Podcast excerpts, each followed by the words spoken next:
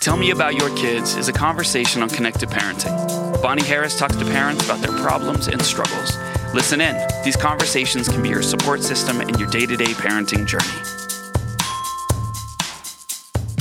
Hello, welcome to Tell Me About Your Kids. I'm Bonnie Harris, and I'm your host on this series of podcasts that will be sessions with parents talking about all sorts of everyday parenting issues that I trust you will relate to and learn from. We were all set to launch this podcast when suddenly it seemed like the world came to an end. The coronavirus pandemic hit, and suddenly all of us were quarantined to our homes. Wow, I mean, everything changed. The world changed. Uh, I thought it was important that we start out with this kind of acknowledgement because several of the podcasts we've already recorded were pre COVID won't say anything about that. Here we are. I want you to meet my producer, Adam Arnone, who is here with me. Hi, Adam. Hey, everybody. Hi, Bonnie. Uh, Adam is a dad of two young kids, and he is home with them all day long. right. Day after day after day. Fortunately, after day my kids are grown and away from home. Actually, I shouldn't say fortunately, because the problem is I can't see them, I can't be with them. And I have three grandkids who are home with their teacher dad, who's teaching from home.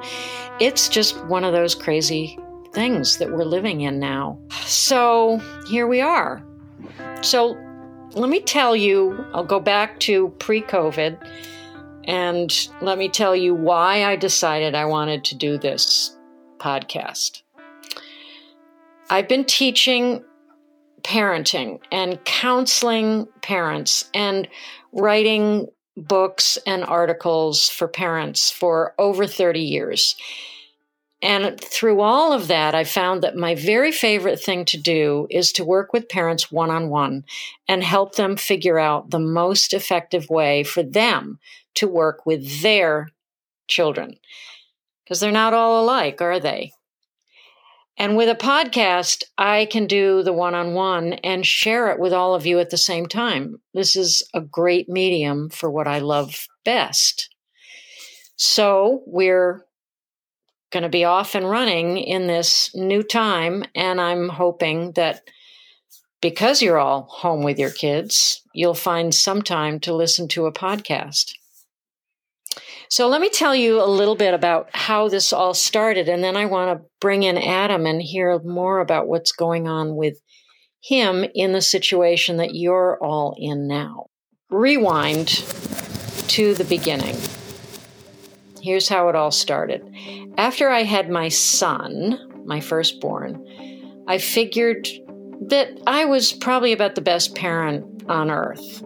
And so, of course, I had a lot to say about parenting because I obviously had it down pat. I believed this for five years.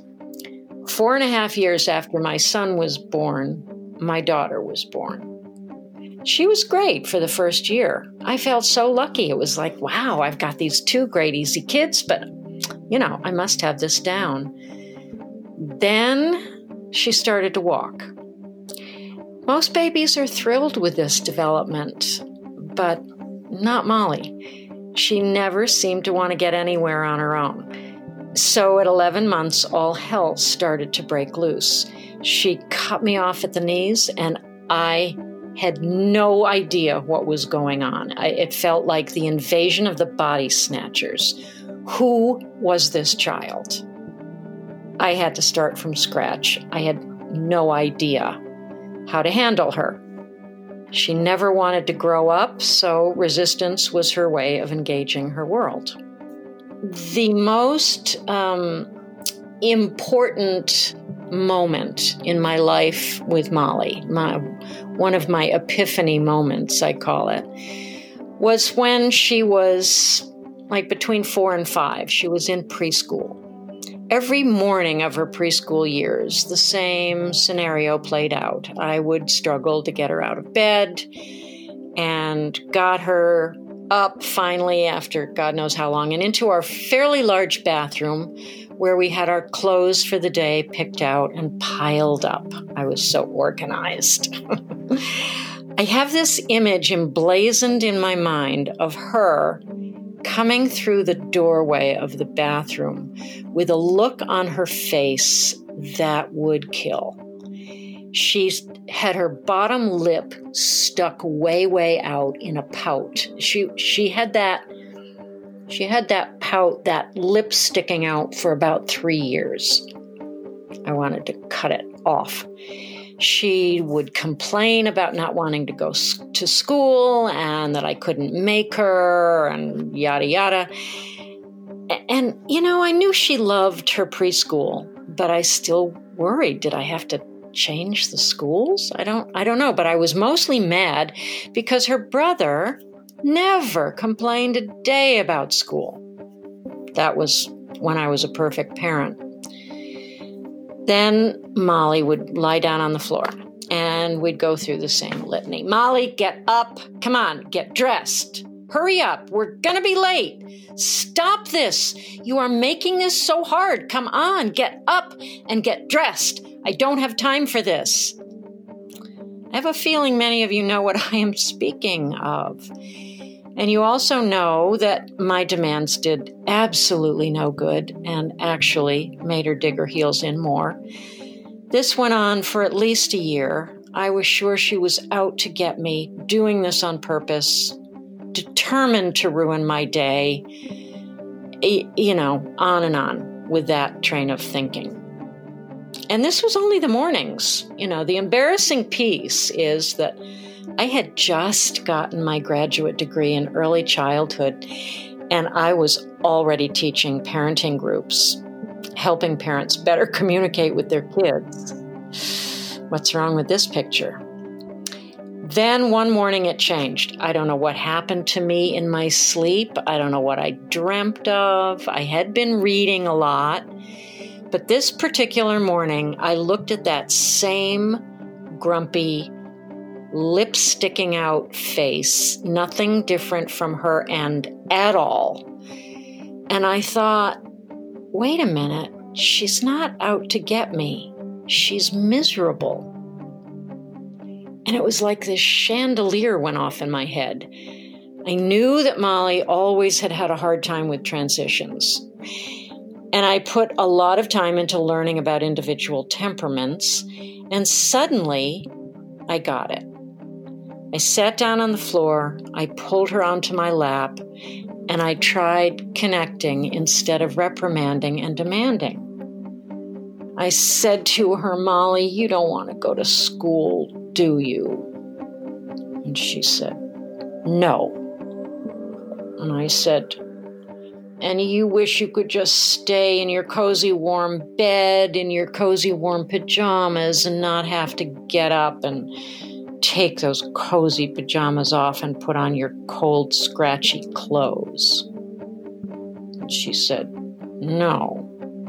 She didn't know where I was going. She had no idea what I was doing. I didn't either. You just really wish you could stay home and stay with me. She said, Yes. I bet you wish that you didn't have to get dressed and eat breakfast and leave because then you have to say goodbye. And she said, Yes. And she melted into my body. Uh, it was the most remarkable moment. She just melted. And I ugh, started to cry. And I said to her, You know what, Moll? And she said, What? And I said, You know, I hate mornings too. They're my least favorite part of the day. I hate them. She said, You do? I said, Yes, I hate it when the alarm goes off and I have to put my feet out on the cold floor and get up out of my cozy bed. She said, Really? Now we're like blood sisters, right? We had such a connection in that moment. And so I just kept talking about what I liked and what I didn't like and what she liked and what didn't there was no more I have to make her do something that I want her to do. I just got into her head with her. And we just got talking and during that we started putting on our clothes and I came up with this little game that we played for probably the rest another year that was really fun and motivating just putting pennies in jars and seeing who could get dressed first and all of that. But it definitely did not change Molly from her forceful demanding ways she was difficult for many more years but I never got into another power struggle with her and I realized everything, all my learning, all my teaching, everything came to a head in that moment. And I realized, oh my goodness, I had just been missing this. That kind of connection just became so, so important to me. Connection and relationship with our children are what I focus on in my teaching because there is nothing, nothing, nothing more important. Even when we're living in a pandemic, even when our children have launched and are away from home, even when we have little babies just about to start this journey.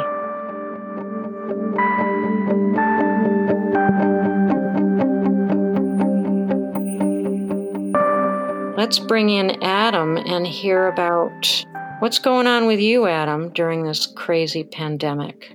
Send help. yeah, we're all struggling in our own way. Um, but at the same time, there's been really amazing moments of kindness and cooperation and understanding. And I think uh, an ability to adapt and show resilience that I'm pretty proud of. That's fantastic. I, you know, I'm hearing, I'm hearing that a lot from parents. There are these amazing silver linings and kids who are siblings who are f- forced to be uh, together all the time yep. are finding new ways of relating to one another, finding new ways of getting along. These little silver linings popping up here and there. Yeah, they're they're like silver linings with interruptions. you know, when when you're around your kids constantly and for those who have younger kids and and maybe for older kids mine are 9 and 5 there's nowhere really else to go with what they need. So there's this constant, everything's constantly interrupted. Uh, like, wow, you know, at least when I'm, now that I'm home constantly, my, my house is going to be the cleanest it's ever been. But you definitely get interrupted while you're trying to clean the bathroom. And it's like, I'm going to make these meals that I've always wanted to make because I have all this extra time now but you get interrupted while you're trying to read the recipe. I'm going to build the greatest, you know, playhouse in my backyard. Somehow you get interrupted even then. You know, it's it's beautiful that we get a chance to to to try to catch up on those things, but I also think it's a reality that uh, we all have to give ourselves a break, an extra break. I don't I don't even know what what more than an extra break is. We just have to, you know, we have to be as kind to ourselves as, as possible right now.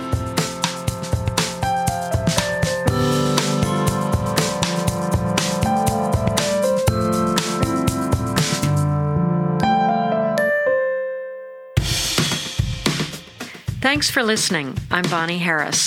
If you're curious to learn more or would like to talk to me personally, check out my website, bonnieharris.com, where you can also find my books, When Your Kids Push Your Buttons and Confident Parents, Remarkable Kids. There are also links in the liner notes.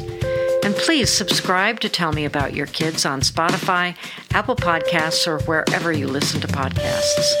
And also leave your comments and ratings on iTunes to help other parents find us.